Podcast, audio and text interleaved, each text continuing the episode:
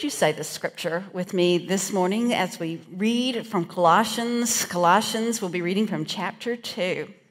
So live in Christ Jesus the Lord in the same way as you received him. Be rooted and built up in him. Be established in faith and overflow with thanksgiving, just as you were taught. Listen as I read it for you. So live so live in Christ Jesus the Lord in the same way you received him. Be rooted and built up in him. Be established in faith and overflow with thanksgiving, just as you were taught. Jesus is the word of God for all people. Thanks be to God. Live in Christ Jesus, the Lord, in the same way as you received him. How did you receive him? How did you receive him? There have been many mornings when I woke up and said, I need you today, God.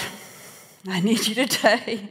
Mornings when I have looked in the mirror and said, I cannot do this today. I cannot, and I need you.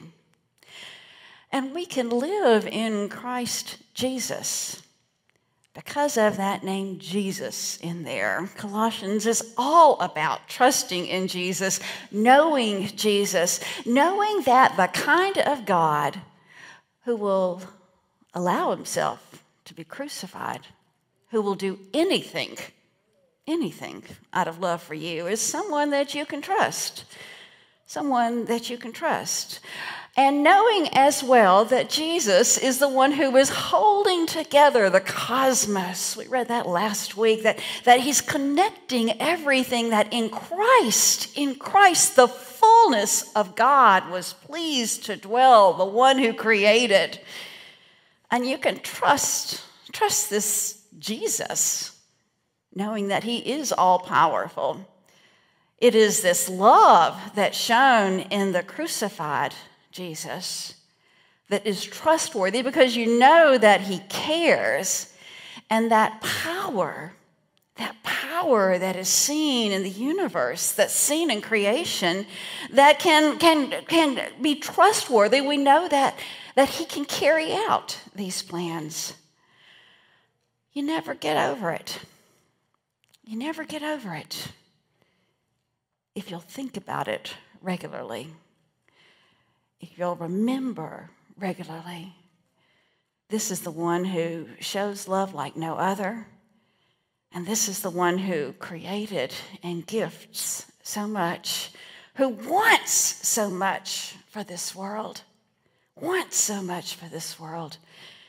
And to say thank you, to say thank you is, is part of that.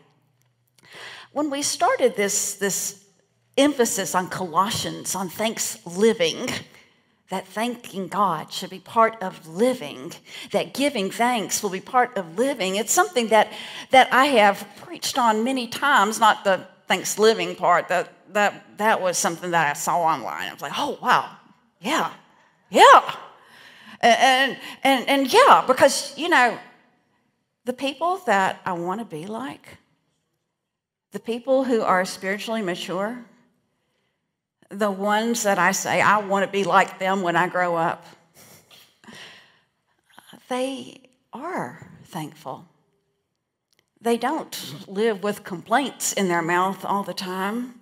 Oh, there are complaints, but, but for the most part, they live lives of gratitude.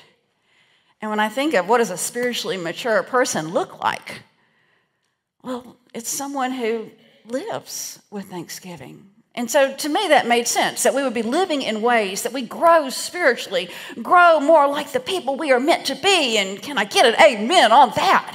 Yes. Yes. Who wants to grow up and be a, a grumbler and complainer? To order our lives in such a way that we remember to give thanks and remember the goodness, the goodness of lives to, to intentionally take steps upwards, a hard path of giving thanks, rather than the easy downhill of complaining. Yeah, yeah, I want to order my life that way. But then I woke up one morning last week and it hit me hard. That's not spiritual maturity. Oh, it's part of spiritual maturity. But just being thankful and gra- grateful and not complaining, that's not spiritual maturity. It's, it may be part. What God wants for us, well, Jesus said it love God and love your neighbor. And I realized that thankfulness is part of that transformation so that we do love God more deeply. That when we, when we write down, when we say the things that we are thankful for, it changes our attitude so that, so that we do appreciate God and, and remember to appreciate and love God more deeply.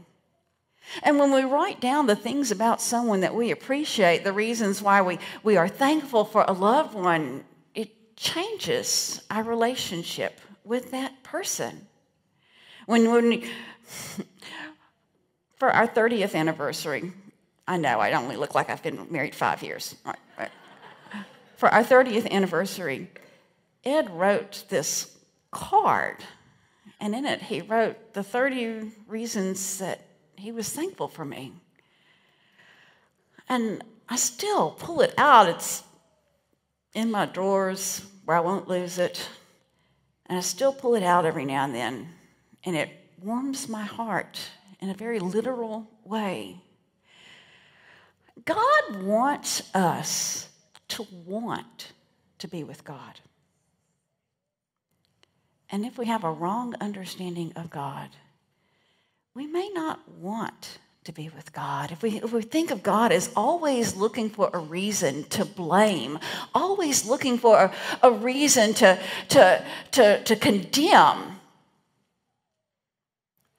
we may not want to be with God. May not want to live lives that, that trust in God and depend on God. But giving thanks giving thanks is a way of remembering who God is, really.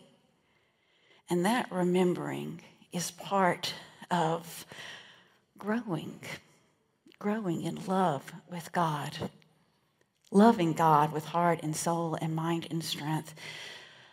To remember means to unforget.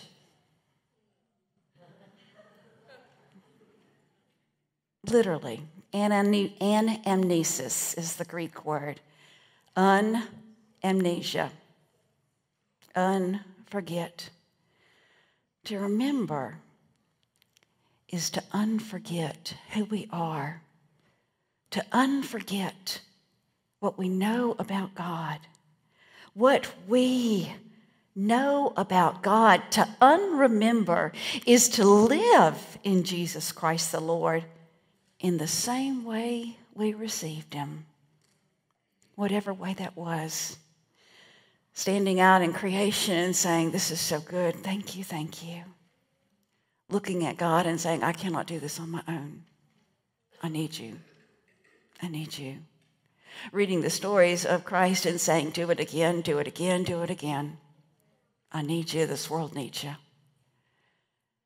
To unforget to remember again and be rooted, be rooted in knowing who God is, in trusting God as the source, the source of all that we need, all that we need. Amen. Amen.